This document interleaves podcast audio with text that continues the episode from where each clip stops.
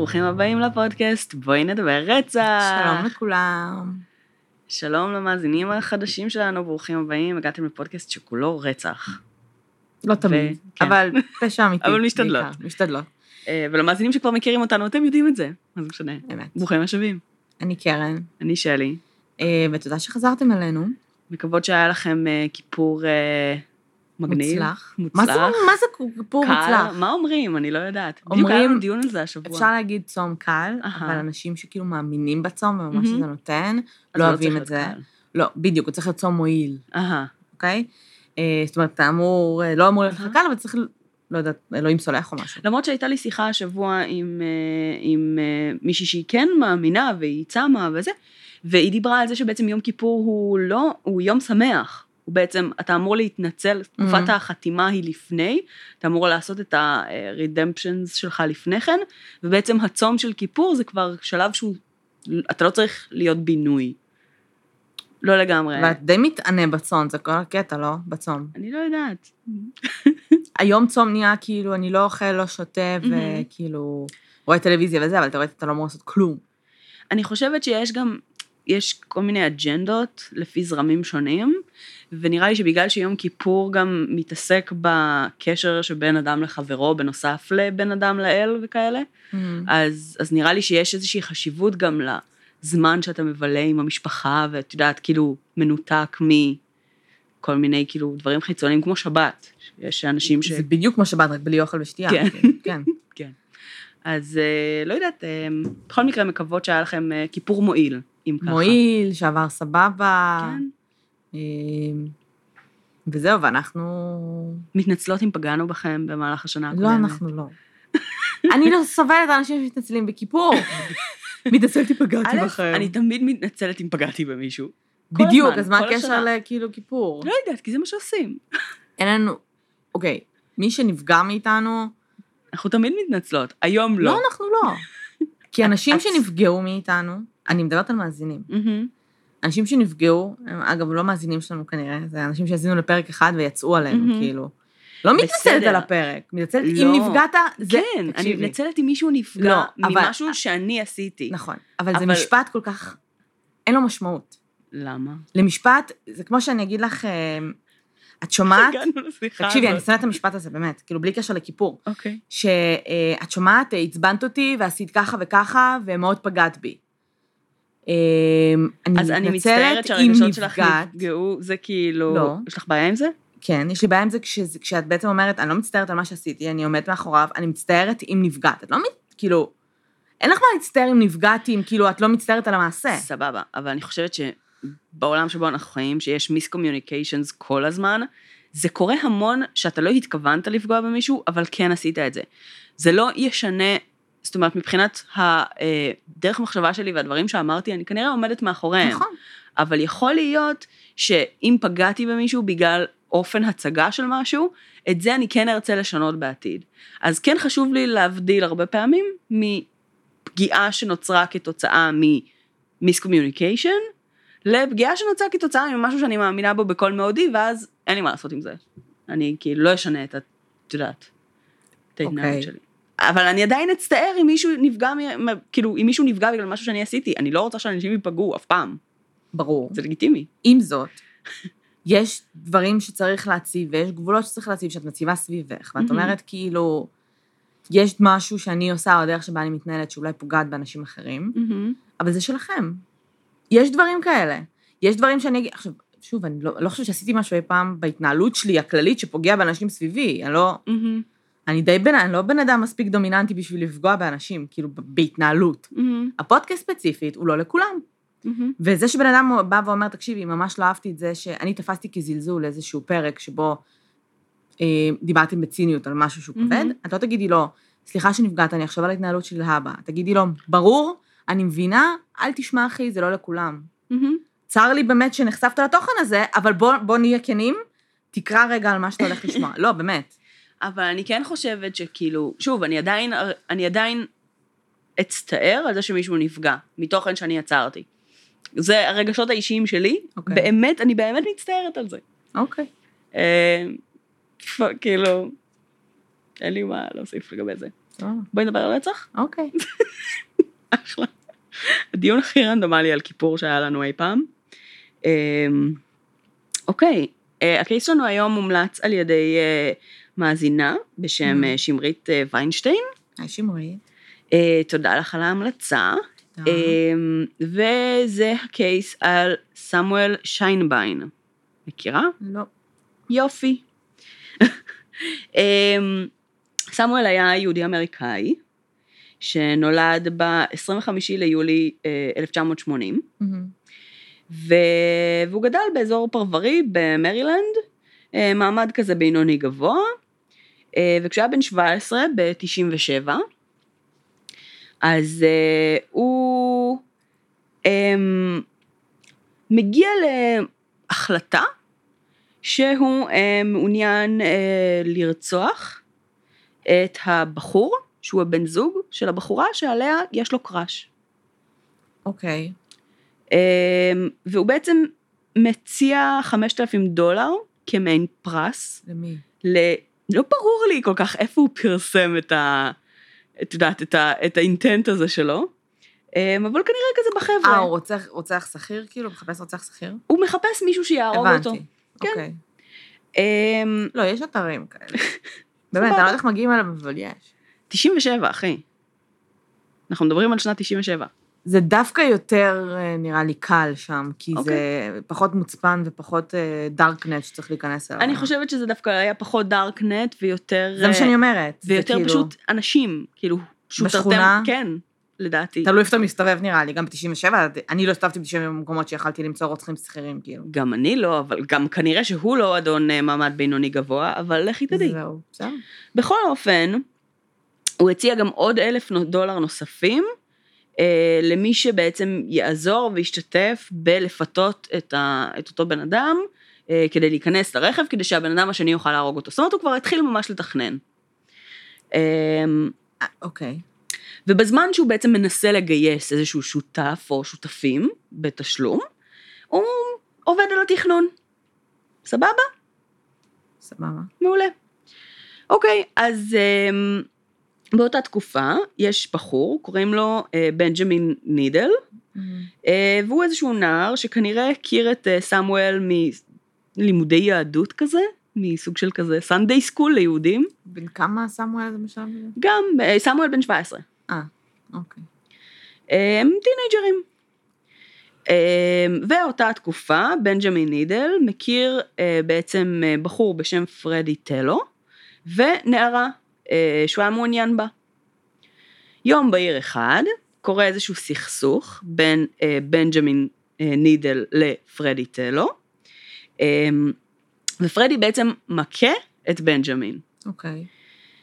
זה בעצם קורה מול אותה נערה שהוא מעוניין בה, מהמם. זה מאוד משפיל אותו, אה, מאוד מביך אותו, והוא מחליט מיידית לפנות לשיינביין, אה, ובעצם כך הם מחליטים ביחד שנידל יהיה השותף, שאותו הוא חיפש, ושפרדי יהיה הפיילוט לרצח המתוכנן המקורי. אוקיי. אוקיי? יפה. אז מתחילים לתכנן את הרצח של אה, פרדי טלו, אה, ושיינבן מכין רשימה. וזה כזה על דף מחברת. נשמע שזה דברים שצריך, כאילו. והתביעה אחר כך קראה לזה המתכון לרצח. הרשימה הכילה אה, זאפ, רוב- רובה הלם, אה, תרסיס פלפל, אזיקוני מתכת, אה, ריין סוטס, כאלה חליפות גשם, אה, שקיות ניילון, איזה סכין מכזה דגם ספציפי, שהוא אפילו ציין ליד זה, שהיא מומלצת על ידי ביקורות צרכנים וסימן כזה וי, מומלץ אה. למה? לרצח. שהיא סכין טובה. הם ניסו, אוקיי, כלי הרצח אני מניחה שזה סכין ציד כזה, סכין כאילו הובי, אז אה, המליצו עליה באיזשהו אופן, הוא סימן כאילו וי בקטע של I got that טוב. ברשימה. אה, בנוסף היה שם זוג נעליים במידה 14, שזה 46 וחצי בערך, כששני השותפים ברצח הם מידה 10, שזה סוג של 42, אה, ולצד זה הוא כתב If they don't fit, you must acquit. אוקיי. הבן אדם מנהל עם עצמו שיחות בתוך הרשימה של מהמם. מאוד המצרכים חכם לרצח. לעשות את זה בכתב, וכאילו, זה- אין מצב שזה יגיע לידיים לא נכונות. לשמור את זה. אה, וכמובן רפרנס לג'וני קוקרון במשפט של או-ג'יי אה, בצורה מאוד משעשעת. אוקיי, ואז בעצם הם הולכים לבצע את הרצח. אה, מתחילים מלנטרל את הקורבן על ידי חשמול באקדח ההלם, אחר כך הם מה הם, חונקים אותו. לא הבנתי, הוא הולך ברחוב, הם... הם סוג של חברים, הם מכירים, אז הם קבעו להיפגש ביחד, ופשוט לקחו אותו והתחילו. כן, להיממו אותו והמשיכו. אז, אה, אז אחרי שהם היממו אותו, הם חנקו אותו, ואז הם דקרו אותו באזור הצוואר והחזה, ואז הם הכו אותו, כנראה באמצעות כאילו נש... הנשק, עד שהוא מת. ובדוח נחיתה שלאחר המוות, אז אה, ממש כתוב שהמוות נגרם כתוצאה משולבת של בלנד פוס, פורס טראומה לראש, אה, דקירות וחניקה צווארית. אוקיי, רצחו את הבחור, אחלה, מגניב, ילדים בני 17, הרגו את הבחור שהשפיל את הבלה בלה, דרמה טינג'רית. השפיל אותו? כן, הוא הרביץ לו מול הבחורה שהוא היה מעוניין בה, אז אה. כאילו זה השפיל אותו מולה. זה? כן, אה, אוקיי. סליחה. סבבה. אוקיי. אמ, אז כאילו הם רצחו אותו, סבבה? מה עכשיו שני ילדים בני 17 עושים? זורקים אותו לנהר או משהו? אהה, לא. הם מחליטים להתנהל עם, הר- עם הגופה שלו בתוך המרתף של שיינביין, שכמובן ארצות הברית יש מרתפים. הם מתחילים עם מלוותר אותו. הם, אה, הם מוותרים את הגפיים שלו, מבינים שזה לא קל. במסור חשמלי, שהוכן מבעוד מועד, כל המרתף מלא בדם בערך? כנראה. אה, לאחר מכן הם שורפים את הטורסו שלו, כדי לנסות אה, בעצם עוד יותר להרחיק אותו מזיהוי. אחר כך סוג של עוטפים את זה בכל מיני שקיות זבל, ו, וכנ"ל את השאריות, הם כאילו מפזרים בכל מיני שקיות זבל שונות, כמו בערך איך שהסלון שלך נראה כרגע. אוקיי. אמ, ולוקחים את זה אה, באוטו של אה, נידל, כדי לנסות להיפטר מזה. אמ, עכשיו בעצם היה להם איזשהו חבר, שהיה לו, אה, למשפחה שלו איזשהו בית ריק שכרגע מנסים למכור או להשכיר, ו... ובעצם הם מבקשים מאותו חבר להשתמש בבית הזה, אחד מהם מבקש, כדי לעשות ערב עם בחורה, כאילו, זה התירוץ. טוב שלא העבירו את ה-DNA שלו בכל העיר, כאילו. כן. חברים, מספיק קשה לרצוח מישהו ו- to transport him, כן. אוקיי? זה משאיר מלא מלא DNA, אז, כן. אז קודם כל עדיף תמיד לרצוח ליד המקום שבו אתם הולכים לפטר מהגופה. כן. זה נראה לי חכם, אבל כאילו תפסיקו, אל תשאירו את ה-DNA שלכם בכל מקום בערך. כן. לגמרי. אמ, וגם את הכלי עבודה וגם בעצם את כל השאריות והדברים הקטנים, הם החליטו להעביר לאותו בית ריק אמ, באיזה מין עגלה מריצה כזאת, כי כאילו לא היה עוד צריך, משהו לשים ב-DNA. היה צריך את הרכב בשביל זה ממש, בשביל הדברים הקטנים, את יודעת, בשביל המסור וזה, כאילו אפשר כלי היה להעביר את זה, כאילו, כן, כלי את הכלים ביטור. לביטור, כן. אז הם העבירו את זה בכזה מין אה, עגלה כזאת. ושמו את זה במרתף של אותו הבית הריק, ואת יודעת, אמרו, זהו, סיימנו, נגמר, הצלחנו, הכל טוב. כמובן שבמהלך כבר אותו חודש, הגיע אה, איזשהו מתווך להראות את הדירה לדיירים אפשריים, וכמובן שהוא הבחין באיזשהו ריח מאוד חריף שמגיע מהמרתף. אה, הוא מצא את הטורסו השרוף, הוא לא הבין בכלל הטורסו. שזה בן אדם, אה, בהתחלה בכלל חשבו שזה צבי או משהו כזה, אוקיי. אה, היא הייתה סופר מושחתת, אבל בכל מקרה הוא התקשר למשטרה. ואז בעצם החוקרים הגיעו, תוך שנייה הם קבעו שמדובר בגופת אדם, שזה רצח, אה, וכמובן שהם מצאו גם את המסור החשמלי, ששימש בעצם לביטור. למה הם השאירו הכל שם? הם השאירו הכל שם. למה? הכל. כי הם חכמים. מישהו הולך לקנות את הבית הזה. כי הם חכמים, כי הם חשבו שכאילו יש להם, הם קונים זמן, כי הבית ריק. אה, כן. הבנתי, אוקיי. אמ, עכשיו, בימים הראשונים בכלל לא ידעו, השאירו גם את הרשימה שם במקרה? כן, לגמרי. באמת? לא, לא, אה, לא יודעת איפה אוקיי. מצאו את הרשימה אחר כך, אבל... אה, אמ, בימים הראשונים בכלל לא ידעו מי הגופה. אה, כן. ורק אחרי בעצם איזה שלושה ימים, אמ, אימא של אותו פרדי טלו דיווחה שהוא נעדר. עכשיו, אה, בעצם החוקרים שהתחילו לראיין את השכנים, אז uh, השכנים אמרו שהם ראו בני נוער, uh, משהו כזה, ובעצם המשטרה הפעילה יחידה של כלבי גישוש, והכלבי גישוש הריחו איזשהו שובל של דם, עד לפתח המרתף של שיינביין. כאילו, ממש עד לפתח. Uh, וגם ברגע שבעצם הבינו שפרדי טלו הוא הנעדר, uh, ועשו השוואה גם של צילומי שיניים וראו שזה באמת הוא, אז uh, הלכו ושאלו בעצם מתי פעם אחרונה שהוא נראה, והוא היה אמור ללכת לבילוי באיזשהו מרכז מסחרי, עם שני החשודים, שעכשיו הם חשודים הוא ברצח. בגיל שלהם, נכון? הוא היה בן 19. הוא היה קצת יותר גדול, אבל כן, פחות או יותר. אוקיי, וואי, זה פשוט מזכיר לי ממש איזשהו סיפור, אני לא זוכרת את אה. השמות של האנשים, אבל לא נראה לי שזה זה, כן. אוקיי. נו. אמ, אז בעצם ברגע שזה היה די ברור, אחרי האיסוף עדויות, ש... ששטיינבן ונידל הם החשודים המרכזיים, אז הציעו צווי מעצר. אמ, לשלל של עבירות, שכמובן המרכזיות בהם זה רצח, רצח. רצח מדרגה ראשונה, תכנון לרצח והסתרת ראיות. אמ, ואז, כמו ילדים בני 17 שנורא רוצים לקחת אחריות על המעשים שלהם, הם בורחים לניו יורק. אמ, לניו יורק, חכי. כל כך רחוק. כמה ימים אחרי זה נידל נתפס, והוא כבר מתחיל את הלופ שלו בתוך ה... את יודעת, בתוך המערכת. שיינביין, לעומת זאת, אה, מצליח לברוח לישראל.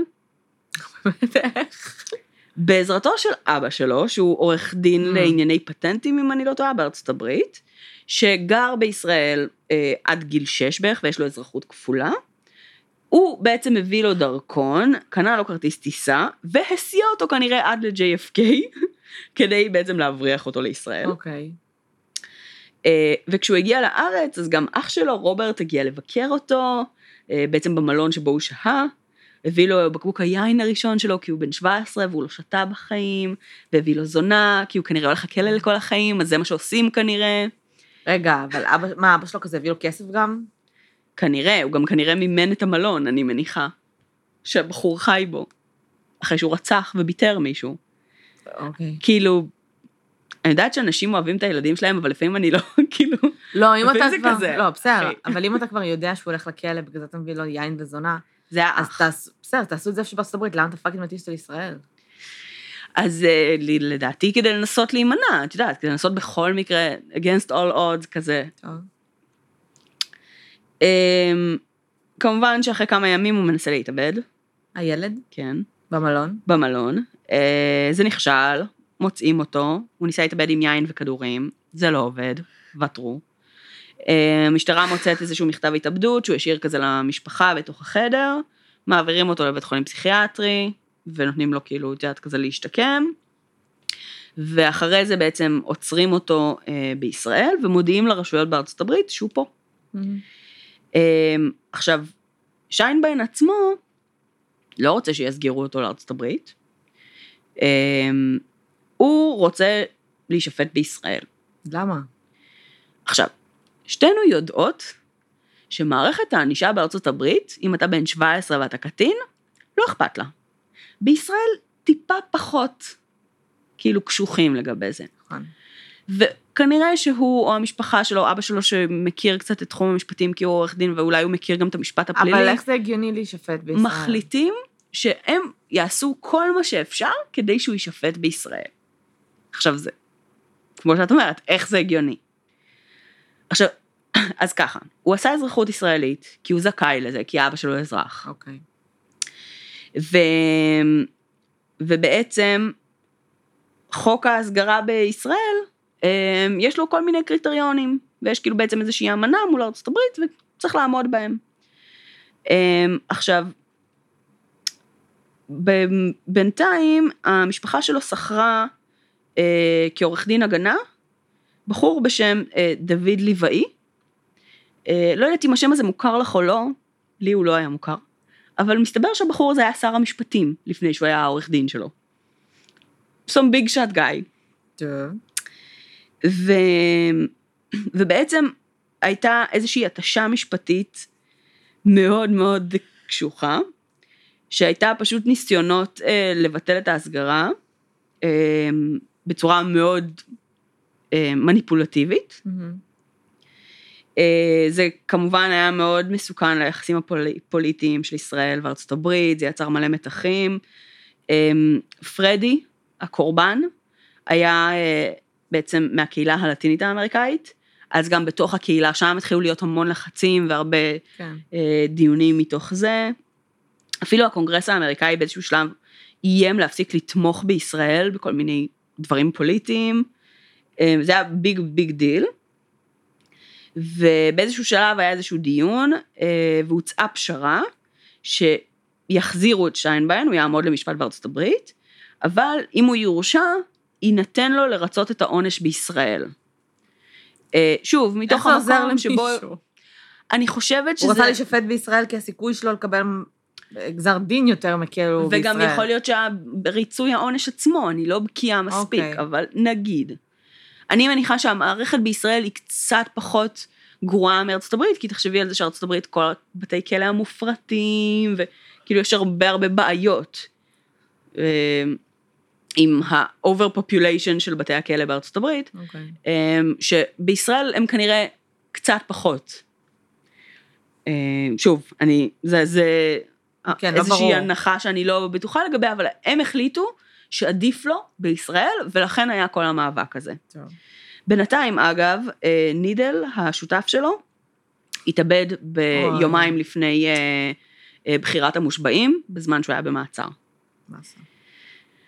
אז שנה אחרי ש, שהיה הרצח, ואחרי שהציעו לו את הפשרה הזו, והוא הסכים, אבל העורכי דין במרלנד לא הסכימו, קבע שופט... מי הציע לו את הפשרה הזאת? אמ, היה איזשהו דיון כאילו משפטי, okay. אוקיי. שבעצם בית המשפט הישראלי הציע את זה, והעורכי דין האמריקאים לא הסכימו.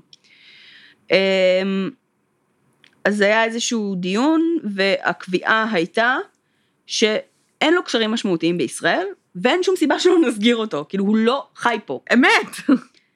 כמובן שהוגש עוד ערעור לבית המשפט העליון, ומתוך חמש שופטים בעליון, שלושה החליטו כן לעצור את ההסגרה, בגלל שבעצם איזשהו לופ הול, שאני תכף אגע אליו, אמ, שבעצם יש בחוק ההסגרה אה, מקום שבו אמ, מתייחס לזה שכאילו היה ככה לפחות, שלא חייבים להסגיר אה, ברצח בכוונה תחילה, שזה מצחיק כי לנו אין רצח מדרגה ראשונה, יש נכון. כאילו דברים קצת שונים. אמ, אבל אחרי כמה חודשים בעצם החליטו להציע לו איזושהי עסקת טיעון שהוא הסכים אליה, אה, שבגדול הוא הודה ברצח והוא קיבל 24 שנה בכלא. אה, כשבתוך ה-24 שנים האלה הוא יהיה זכאי לחופשות לאחר 4 שנים, וזכאי לשחרור, זאת אומרת לפרול, אחרי 16. אה, זה היה העונש החמור ביותר שאי פעם ניתן עבור קטין, עבור פשע שבוצע על ידי קטין בישראל, עד לאותו רגע, ו... עד לגזר דין הזה לא היה אף פעם מעל 20 שנה לקטין בישראל. Mm-hmm. כאילו זה גם ייצר סוג של תקדים בתכלס. כן. היה מאוד ברור שכל מי שהיה מעורב במקרה הזה חש סלידה עמוקה ממנו. אה, כולם היו מאוד חסרי סבלנות ומאוד מאוד ביקורתיים כלפי המניפולטיביות המשפטית שכאילו הופעלה במקרה. גם תחשבי על כמות כספי המיסים שבוזבזה. זה משוגע. שכאילו... עוד בן אדם שכאילו, fucking לך הביתה, אחי, לך הביתה, תפסיק, כאילו, אל תבוא לפה. מדהים. הוא גם בטח קיבל סל קליטה. הוא כנראה קיבל הכל. כן. אמ, והתובע האמריקאי, שבעצם אמר שהוא מבין שבמונחים ישראליים מדובר בענישה חמורה מאוד, אמר שבסטנדרטים אמריקאים זה ממש לא חמור מספיק. כן. אמ, והוא כמובן היה לא מרוצה מזה, עם זאת, שיינבן הלך, ריצה את זמנו בכלא, mm-hmm. ארה"ב השאירו את צו המעצר נגדו בתוקף, וגם שלחו אותו... הוא לא יכול לארצות הברית. הם שלחו אותו גם לכל מדינות אינטרפול. זאת אומרת אה, שכל מקום שהוא היה דורך בו, היו מסגירים אותו, והוא היה נשפט בנוסף לזה גם בארצות הברית, גם אם הוא ריצה את מלוא העונש בישראל. אוקיי. והוא היה בכלא רימונים, הוא היה בסך הכל אה, אסיר סבבה רוב הזמן, ממה שהבנתי. היה, הוא יצא כבר? תכף. אוקיי. עבד בסדנת העץ, לקח קורסים. הוא ידע עברית כשהוא הגיע לארץ? אני מניחה שלא. בהתחלה לא, אבל הוא, למד, הוא עשה. בסוף תואר במחשבים, בזמן שהוא היה בכלא. טוב, רק בישראל, אמ, זה כאילו... לא, האמת היא שאני בסדר. אני בעד, כן. אמ, הוא קיבל אישור לצאת לחופשות, הוא היה 96 פעמים בחופשות, של איפה? סופי שבוע, בכל מיני מקומות. ההורים שלו, זה כמו כאילו חיילים בודדים? המשפחה שלו, אה, הרבה מהם עברו לישראל. בעקבות זאת. כי הוא בפאקינג כלא בישראל. אה, אח שלו, הרסת לכולם את החיים, של-. כן, לגמרי. כן. אמ, בדצמבר 2012 אה, נמצאה סכין מאולתרת בתא שלו. והוא היה באיזה מין אזור שלאסירים הייתה גישה לתאים אחד של השני, אז היה על זה שימוע כמובן, הוא טען שאסיר אחר השתיל את זה שם, ברור.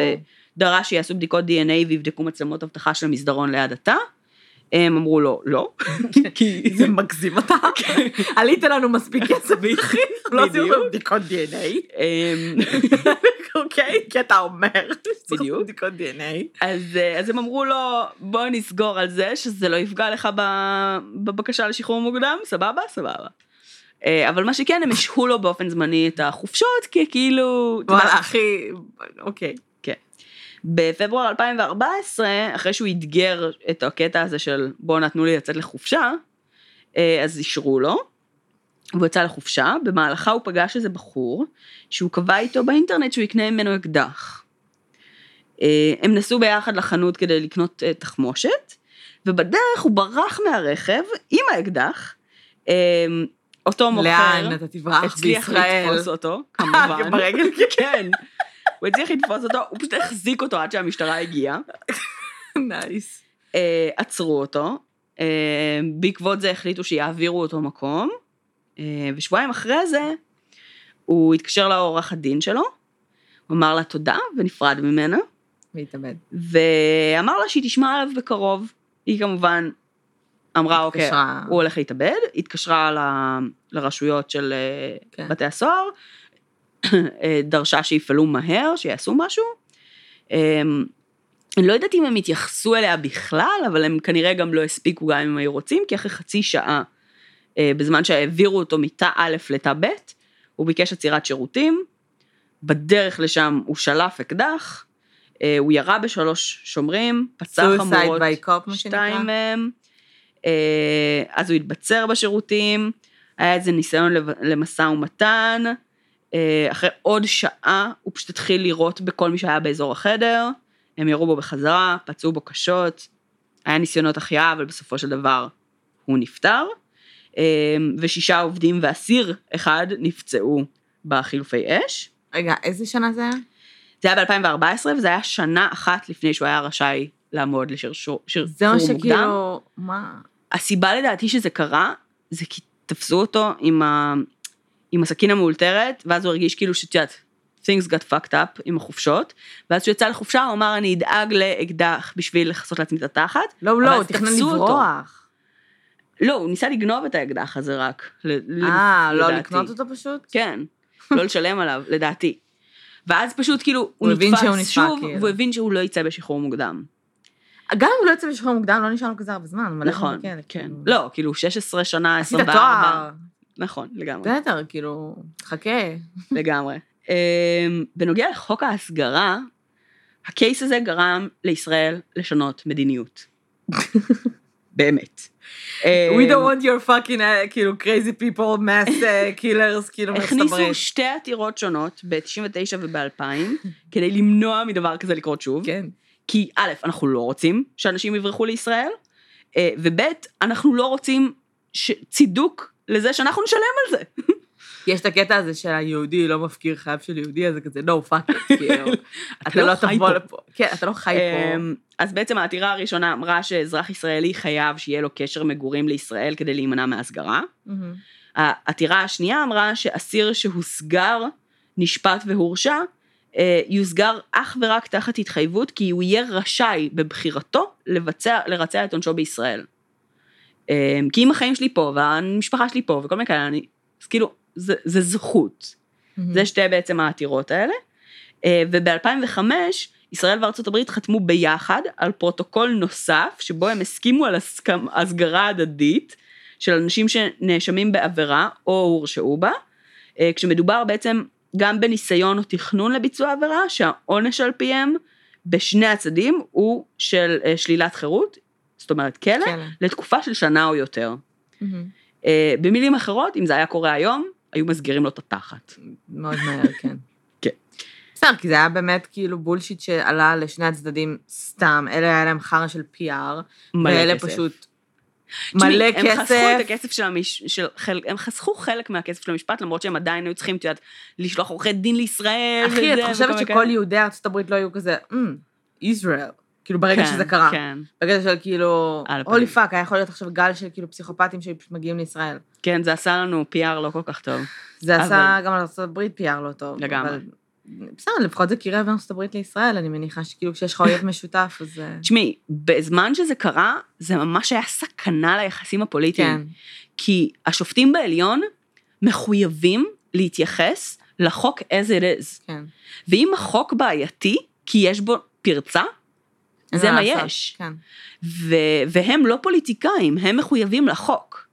והם היו חייבים בעצם לעשות החלטה שממש סיכנה את ישראל. ופוטנציאלית, את יודעת, בתקופה שהיא הייתה קצת יותר מתוחה, זה היה יכול גם להוביל לצעדים הרבה יותר אגרסיביים, ברור. כאילו, לחרם אה, אה, צרכנות, למלחמות, למה שאת לא רוצה, כאילו, זה ממש... סיה לא היית מגיעה לארץ. סיה לא הייתה מגיעה לארץ, לגמרי. אמ, אז אה, זהו, קייס ממש מעניין. אמ, עם... א', אני הופתעתי, אני שמעתי על הקייס הזה בהקשר של ההסגרה, אוקיי. אוקיי? אה, כשהמליצו לנו עליו, המליצו עליו גם בהקשר של ההסגרה. מהמם. ואז הגיע הביטור, כן. והמסור, וה... If it doesn't fit you must acquit. אחי, זה ילדים בני זה? 17. ממש. זה לגמרי ילדים בני 17, שאת אומרת, ברור שאני אוותר את הגופה, כי ככה עושים. וברור שאני אשים אותה רגע בבית, עד שאני אחשוב על. תוכנית, בבית אחר שהוא ריק, כן. אה, כדי לחשוב על תוכנית. זה כמו שכאילו אימא שלי רגע בחו"ל, אז אני רגע אשאיר אצלה גופה בבית, ואני כאילו אקווה שהיא לא תסריח מאוד מהר. אמ, ואז כשיתפסו אותי, אני רגע אברח לניו יורק. ואז לישראל. למה לא בורחים למקסיקו? זה לא go, אה, go to plan? זה הרבה יותר כאילו? קשה נראה לי. למקסיקו? לעבור את הגבול, לחזור זה נראה לי יותר קשה. לעבור למקסיקו לא נראה לי בעייתי מדי. נראה לי גם. אנשים נופשים שם מלא. מה? נופשים שם מלא. סבבה, אבל כאילו, זה עדיין, א', זה לחיות במקסיקו, כן? בואי, או בכלא. בואי נזכור את זה רגע. או בכלא, אה, אחי. אבל היה לו את האפשרות לנסוע לישראל, אז הם נסעו לישראל, I don't know. אחד מהם, זהו, זה מה כן. שאני אומרת, למה שניהם, הם כבר היו ב fucking אה, ניו יורק, זה קרוב לגבול. Mm?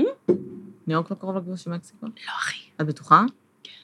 אה, סליחה, ניו יורק זה קנדה, נכון? התבלבלתי. יחסית. ניו יורק זה יותר 14 קרוב. שעות. לא, אבל זה מרחק נסיעה, כאילו את יכולה כן. לנסוע מניו יורק לקנדה, בסוף. כן. אז לא, אז התבלבלתי. אז למה הם לא נסעו לקנדה? לקנדה יש הסגרה בעצם בארצות הברית בטח. כן. אוקיי. ענינו על זה. אה, בסדר, כאילו זה נראה לי פשוט דבילי. גם, גם החוק הזה, גם פרצת חוק כביכול של אנטישמיות, כאילו יכולתם רגע להוכיח, לקחת אחורה את החיים שלו, שהוא לא חווה פה אנטישמיות, שהוא לא, זה שנים חי...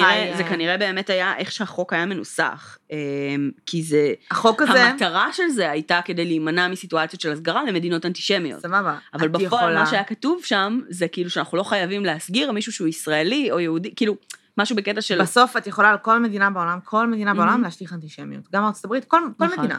ואז אז החוק הזה, כאילו בסוף, זה פרצה להגיד, כל יהודי מהמם. יכול לסבול מאנטישמיות בכל מקום בעולם, ולא חייב להסגיר אותו. זה מה שאני אומרת, אז יכולתם רגע לקחת את המקום שהוא גדל בו, את העיר שהוא גדל בה, מהמם. את הסביבת הזה שלו, לקחת עדים, לחפש עדויות לזה שהוא לא סבל מאנטישמיות, שוב, זה המטרה של החוק, זה לא מה שהיה בניסוח. זה- נכון. זה לא רלוונטי. אבל כשהשופט אני לא מסתכל מדברת על על, החוק, על ישראל, אני מדברת על ארה"ב. אתה לא יכול מהצד השני לערער עליו ככה?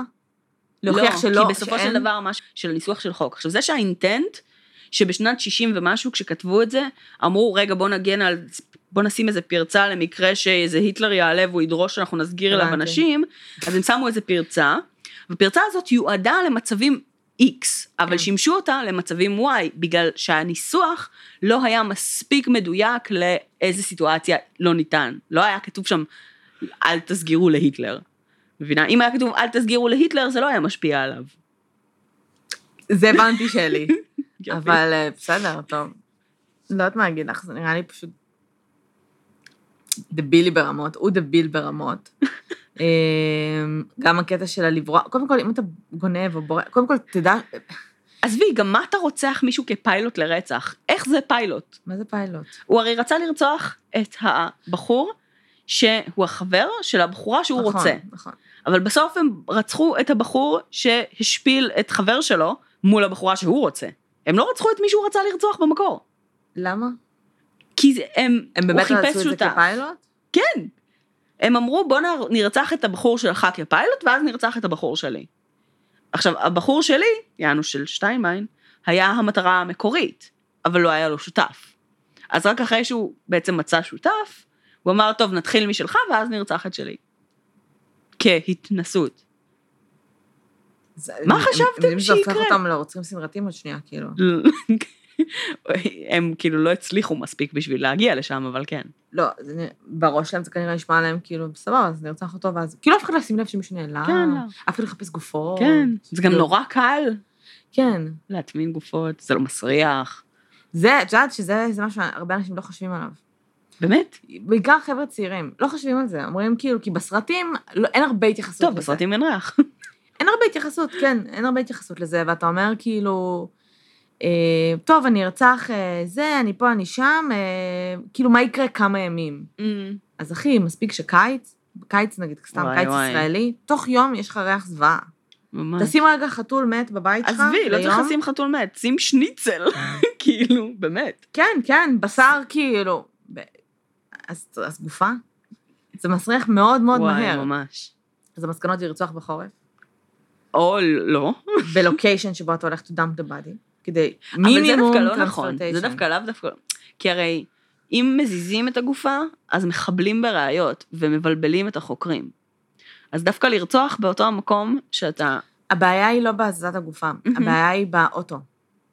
אתה לא יכול כן, להזיז אוטו גופה, זה בעיה. אוטו, אין, היום אתה אין, יכול... דקסטר עושה את זה בצורה מדהימה. אי אפשר לעשות את זה, זה bullshit. בסדר? זה לא קורה in real זה לא. ריאלי. כן. אין מצב, לא משנה מה תשימו שם, bleach וזה, אפילו לזה יש כאילו traces. לגמרי. אי אפשר להסתיר את זה בשום צורה, תשכירו רכב, יעלו עליכם. אז אני אומרת, כאילו, אם אתה כבר רוצח, Mhm. אז ליד נהר נגיד, כאילו מים זה נראה לי הכי, זה הכי מנקה והכי כאילו, את יודעת, אה, בסוף כאילו מסתיר ראיות. או שפשוט קבלו את זה, שוואלה... אי אפשר לרצוח בלי להיתפס. אי אפשר לרצוח בלי להתאפס, כן? אז uh, if you're doing the crime, be ready to do the time, אבל. עדיף שלא תעשו the crime, כאילו. קחו אחריות? על המעשים למה? שלכם. כאילו, למה שתרצחו מישהו? אה, כן, קחו אחריות על המעשים שלכם. ורצוי במדינה שבה אתם חיים. כדי שלא אנשים אחרים שמשלמים על מיסים ישלמו על זה. ואני מאמינה שאנחנו לא רחוקים חברתית ותרבותית ליום שבו אה, הסרט The Purge יהיה אמיתי. אז כאילו, ראית אותו? לא? אוקיי. אני מסתכל על מה את מדברת. אוקיי, The Purge. אה, קוראים לו הטיהור. יש לזה ארבעה סרטים כבר. אוקיי. אה, זה סרט שמדבר על עולם. אמ, בארצות, הב- אני לא יודעת אם זה רק ארצות הברית או חו"ל, או כל העולם. אבל מדברים על זה שיש איזושהי ממשלה, אה, כאילו, into the future, ויש בעצם אחוז פשיעה של 0 נקודה ככה ככה אחוז. אין פשיעה, כאילו משהו. משוגע, אוקיי. והסיבה שאין פשיעה, זה כי אמ, יש יום אחד בשנה, שקוראים לו The אה, Purge, שבו מותר לעשות הכל. אתה עושה הכל, אין דבר כזה חוקים, אהה. מחצות עד, עד אה, ב- ב- הבוקר, אהה. אין חוקים, אי אפשר להתקשר למשטרה, אי אפשר להתקשר לאמבולנס, שום דבר לא Mhm. עובד, שום דבר זה, ואז בוקר למחרת כזה באים, מנקים הכל, בלה בלה בלה. אחלה. אז אה, הם טוענים שכאילו, אה, שמה שזה עושה, זה בעצם נותן לך להוציא אגרסיות, לסגור Mhm. חשבונות, אה, סתם מישהו שרוצה לרצוח וכל מיני אחלה. כאלה. בפועל, מה שזה עושה, זה מגן על העשירים, וכי העשירים יש להם את הבתים עם ה... את יודעת. protection, ועניים חוטפים, אה, Mhm. ויש כאילו כל מיני דיבורים על הסרטים האלה, שכאילו בעצם גם הממשלה עושה את זה בכוונה כדי לדלל אוכלוסייה של עניים, לא משנה. אמ, אז אני רק יכולה להגיד כן. פה, חכו לפרג' כאילו. ל- כשזה אני. יכולה להגיד כאן בהקשר הזה, שעוד שיטה שעובדת, או. לפחות סטטיסטית מההיכרות שלי עבדה, אני ספורט. למדתי בבית ספר תיכון שהיה בו אפס אלימות. אוקיי. למה? א', קצת, אבל אוקיי. אה, בית ספר לאמנויות, אוקיי. סבבה? תנו לאנשים, את יודעת, לבטא את עצמם, ולא יודעת, כאילו תהיו כזה סביבה מכילה ו- וזה יותר, ו, ונראה לי שכאילו, זה לא שכולם שם היו היפים, סבבה? הם עשו סמים, זה יש- גם עזר. יש אנשים שלא. יודעים לבטא את עצמם בצורה כזאת. יש אנשים שמגיעים ממקומות שבו אותם. לבטא את עצמם במילים או באמנות או בדברים כאלה. גם בכלא, אה, אגב, הנתונים מראים שזה עושה פלאים. ברור. לשיקום של אסירים, ל... אבל את חייבת להכניס למסגרות כאלה. נכון. את לא יכולה לשים ילדים, אף אחד לא ישים.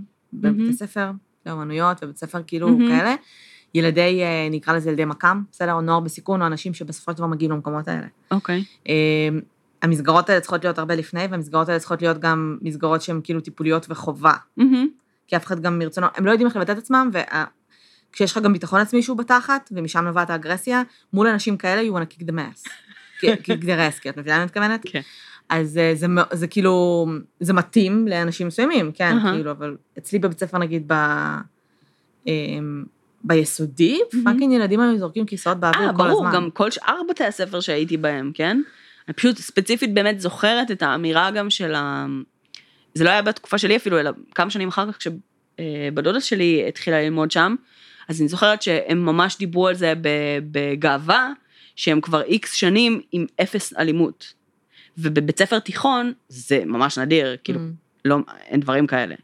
אמ, אפס. אז כן, כאילו, יש לה חבורה של סטלנים שיושבים יושבים ועושים אמנות כל היום, אז, אז כאילו, אף אחד לא הורג יפה, אחד את אז השני. בבתי ספר אחרים, יש לך חבורה של סטלנים שיושבים על הדשא ומנגנים בגיטרה, מהמם. והם כזה בחוגים של אה, מוזיקה וכאלה. כן, ואז ויש יש לך את האנשים שלא. יפה, אז זה החיים האמיתיים אבל. נכון. לא שאני אומרת שהתיכון זה כאילו, מה אני כן. מתכוונת? זה סוג מאוד ספציפי אני של ברחתי אנשים. מבית ספר כזה לבית ספר לאמנויות. זה סוג מאוד ספציפי של אנשים, כן. שאחרי זה אתה תפגוש במסגרות כמו הצבא, או עבודה, או the או הכביש, או real fucking life. נכון, למרות שספציפית גם תיכון, זה, אני חושבת, סוג של כור היתוך שבו הכל יותר קיצוני. ברור. אז, אה, אז כאילו זה לגמרי real life, פשוט פי עשר. אז כאילו... אני כן חושבת, שוב, אני כאילו ממש, אני חושבת שאנשים, לא משנה באיזה צורה ובאיזה דרך צריכים לעסוק באמנות. אמ, אתם לא צריכים לדעת לצייר בשביל לצייר, בסדר? just fucking do it. נכון. אה, ואתם לא צריכים לדעת אה, חוקים ותארים ו whatever בשביל ליצור משהו, נכון. תיצרו אותו. אה, אני כן חושבת שה. שהמקומות האלה של הבית בית ספר לאמנויות, זה מהמם. מדהים, זה מעולה, נכון. אבל זה יכול לפגוע. זה נכון. יכול לפגוע בכל מיני אנשים שאחרי זה יוצאים, במרכאות, שוב, לעולם האמיתי, Mhm. וצריכים להתמודד עם אנשים לא מהסוג שלהם, נקרא לזה, מבינה מה אני מתכוונת? כן, אבל אני חושבת שבגלל שזה גם, ספציפית נגיד הבית ספר, אה, בתי ספר כאלה הם הרבה פעמים, טוב זה לא, לא, לא מוחלט, אבל הרבה פעמים הם גם אה, יחסית מצומצמים, כאילו נגיד רק שלוש שנות התיכון, או רק כזה, כן, כן. כאילו אתה, יוצא לך עדיין להיתקל ב, בהכל, בכל שלב אחר בחיים שלך, אבל זה כן נכון שיש מסגרות שהן אה, גם יותר מדי מגנות, ואז אתה קצת אה, לא יודע להתמודד כשאתה יוצא מהם. אני חייבת להגיד שאחת המסגרות שהכי משקמות. אה, זאת אומרת, זה יכול לשקם או לעשות את ההפך, אבל אחת המסגרות שהכי משקמות, הרבה פעמים זה צבא. נכון. אה, גם כי באמת שאני גאה בקטע הזה, בקטע של כאילו כל העולם שיש להם, של כאילו נערי מקאם, וכל מהמם. הקטע הזה של לקחת רגע נערים בסיכון וכן לגייס אותם, וזה, בסופו של דבר זה יכול להיות קרבי, זה יכול להיות לא קרבי, לא משנה, אבל ברגע שמכניסים בך אה, גאוות יחידה וקהילה מסוימת, ואפילו את המשמעת, נכון. זה הרבה פעמים אנשים שגם מגיעים מסמים ומאת מקומות נכון. מאוד אה, נמוכים. אה, זה הרבה פעמים כאילו משנה חיים. כאילו, משנה, כאילו משהו, זה כמו פנימייה קצת, זה כמו כאילו נכון. לדחוף מישהו לפנימייה ורגע ליישר אותו. גם יש אימפקט מאוד גדול לניסיון לפחות של הצבא, זה לא תמיד עובד, אבל יש איזה מין ניסיון של כולם שווים, כולם... כן, בדיוק, זאת אומרת, בדיוק. אין, אה, אין היררכיה בין, אה, בין חפ"שים, גם בצבא, זאת אומרת, הרבה פעמים אנשים, אה, את יודעת, נחשפים לדברים בפעם הראשונה אה, דווקא לצד השני של המתרס בצבא, ו, ו, וזה לא משקם אותם, אלא להפך. אה, אבל אני כן חושבת שזה לא ספק בישראל, אחת החוויות שמאוד יכולות, כאילו שיש פה הזדמנות אדירה לשיקום. יש פה הזדמנות אדירה, כן. כן. ואני חושבת שגם אנשים שמגיעים ממקום שבו, אה, גם היררכיה זה משהו שהוא לא, יש להם אפס כבוד, כאילו, נכון. יש לך אפס כבוד לדמויות סמכות, או לכאילו כן. מסגרות באופן כללי ואתה שם זין על הכל, מהמם. פתאום אתה בא למסגרת שההיררכיה שם כל כך נוקשה, שאין לך מהמם. שמאל לימין, אין לך פור בשום כן. מקום בצבא. אמ, וזה משהו שכאילו, זה מאוד, בגלל שאתה בא מאפס, ואתה מהמם. מגיע למאה, אז אתה איפשהו בסוף מגיע לחמישים, מבינה? כן. אמ, יש המון המון המון יוזמות של הצבא בקטע הזה, שבאמת יכול להציל חיים, לא לכולם זה מתאים. נכון. צבא גם באופן כללי לא מתאים לכולם, וזה בסדר. אמ, מה? תראי, אני לא, אני, אני עשיתי צבא כי, כי עושים צבא, כן? כן. ואני לא ידעתי גם מה זה, כאילו, לאן נכנסתי, והייתי בשוק של החיים שלי, מהמם. כל הטירונות וכל Mhm. הקורס שלי. והחוויה הצבאית שלי גם, זה לא היה צבא, זה היה כאילו, המפקדים שלי היו אזרחים עובדי צה"ל. היה לי, נכון. בחיים לא לקחתי גימלים, אבל היה לי יום שלא הרגשתי טוב, אז כאילו לקחתי ד', שזה פשוט, המפקד שלך אומרת, אל תבואי. כן. אה, אז כאילו, הפעם הראשונה שהרגשתי צבא, אה, בהתחלה גם לא עשיתי שמירות ולא כלום, ופעם ראשונה שהרגשתי צבא זה שנשפטתי כשאיחרתי לכנס וקיבלתי חג. בכיתי כאילו יומיים ברצף, שכאילו לא הבנתי איך בן אדם, אה, הרגשתי ממש מושפלת, כי א' כל, המפקד שלי אמר לי, תודי, איחרתי בחמש דקות לכנס. אוקיי. אני יודעת לקחת אחריות על המעשים שלי, אבל בואי, אהה. איחרתי בחמש דקות לכנס, I had no priors. כן. אה, והמפקד שלי אמר, תקשיבי, תודי, תקבלי אזהרה. מהמם. ו... וקיבלתי חג, כאילו, אה, כאילו, קיבלתי או סגירת שבת או חג, זה היה ממש כזה לפני. והייתי בהלם. עכשיו, הייתי בבסיס פתוח, כן. לא לא היה לך חדר. אפילו. אני ישנתי במשרד על מזרון. והייתי צריכה כל כמה שעות, כל שלוש-ארבע שעות, ללכת להירשם. כן. והרגשתי כאילו אני בכלא, כי נכון. פתאום הרגשתי צבא בקטע של כאילו, מי אתה שתגידי לא ללכת, כאילו, את מבינה? בקטע של כאילו, מה זאת אומרת, את בעונש? אני גם בטירונות ובקורס שלי, זה, אה, התגייסתי במלחמת העולם השנייה. מה? אה, מה?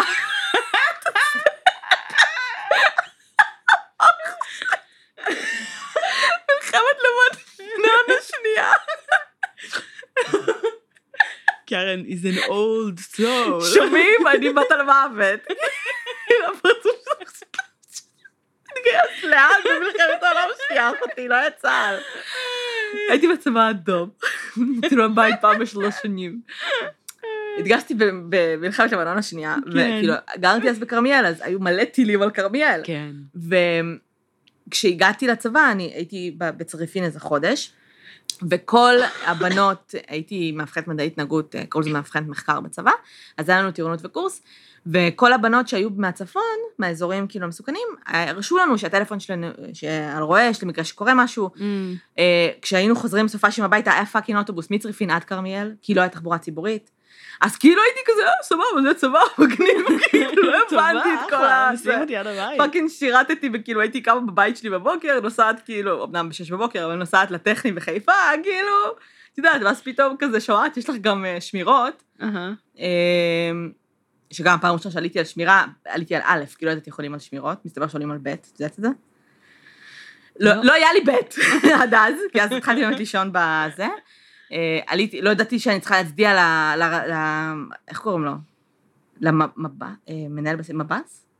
כן. מב"ס כשניקינו בסיס. חדרים, כשהיה לי סוף... מהמם. עזבי, דברים כאילו של... הייתי איזה שנה ומשהו, הייתי רבת, והייתי כאילו פעורה.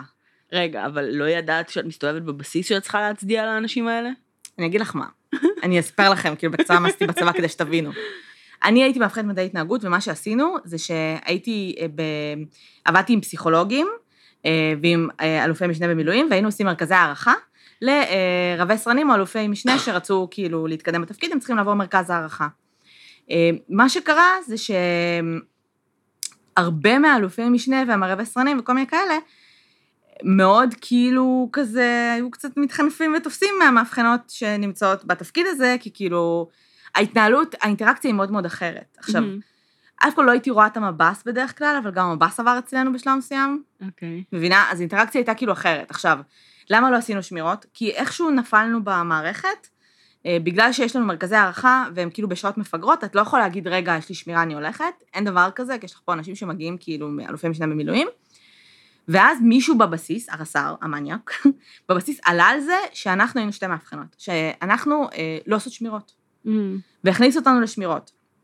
וכל פעם הייתי צריכה לבקש לצאת משמירות בשביל להיות במרכזי הערכה. אה, על זה אני חושבת שאגב הוא החליט להעניש אותי, בסדר? ואז כשהתחלתי לעשות שמירות, זה היה כאילו באמצע השירות שלי, לא עשיתי מטווחים ever, חוץ מהפעם Mhm. הראשונה שהייתי בטירונות. עליתי על א' לשמירה, כי לא הבנתי כאילו מה עושים. עליתי למגדל של הלייף, נכון יש את כן. המשפט הזה בערבית שאומרים, איך אומרים את זה? עצור שאני אראה? וואקף. וואלה, וואקף, כן. וואקף וואלה בתוך לא יודעת, לא רק שלא להגיד את זה, זה היה בקטע של כאילו, סבבה, אם מישהו עכשיו מתקרב אליי, אני רואה בעצמי, כאילו, לא, היה לי אפס, את יודעת, כן, לא. זה. אמ, ובמגדל למעלה, מסתבר שמישהו שם התאבד פעם לפני שנים. כן, הרבה מתאבדים שם. כן, אז היה שם מלא מלא מלא גרפיטי כזה של כאילו, יהיה בסדר, תחגגו, ואני כזה, holy fuck. כאילו, זה היה באמת, הייתי שוקיסטית כשהייתי רבת. כן. אה, ואז כאילו fucking, בסוף הייתה לי חוויה צבאית מאוד מאוד טובה, כן? מאוד מאוד מהמם. נהניתי מה שאני עושה, בסוף זה גם פתח לי כל מיני דלתות לדברים שאני עושה גם היום. אה, השתחררתי עם כאילו ימי חופש, ואת יודעת, אה, כאילו לא ניצלתי את כל הימי מהמם. חופש שלי, והיה לי, לי שירות באמת אה, מדהים. אבל ה- ההתנהלות, כן, אני זוכרת שבפעם הראשונה שהיינו צריכים לעשות- לעמוד בחטא או whatever, מהמם. באתי כאילו מנהל הספורט בטעות.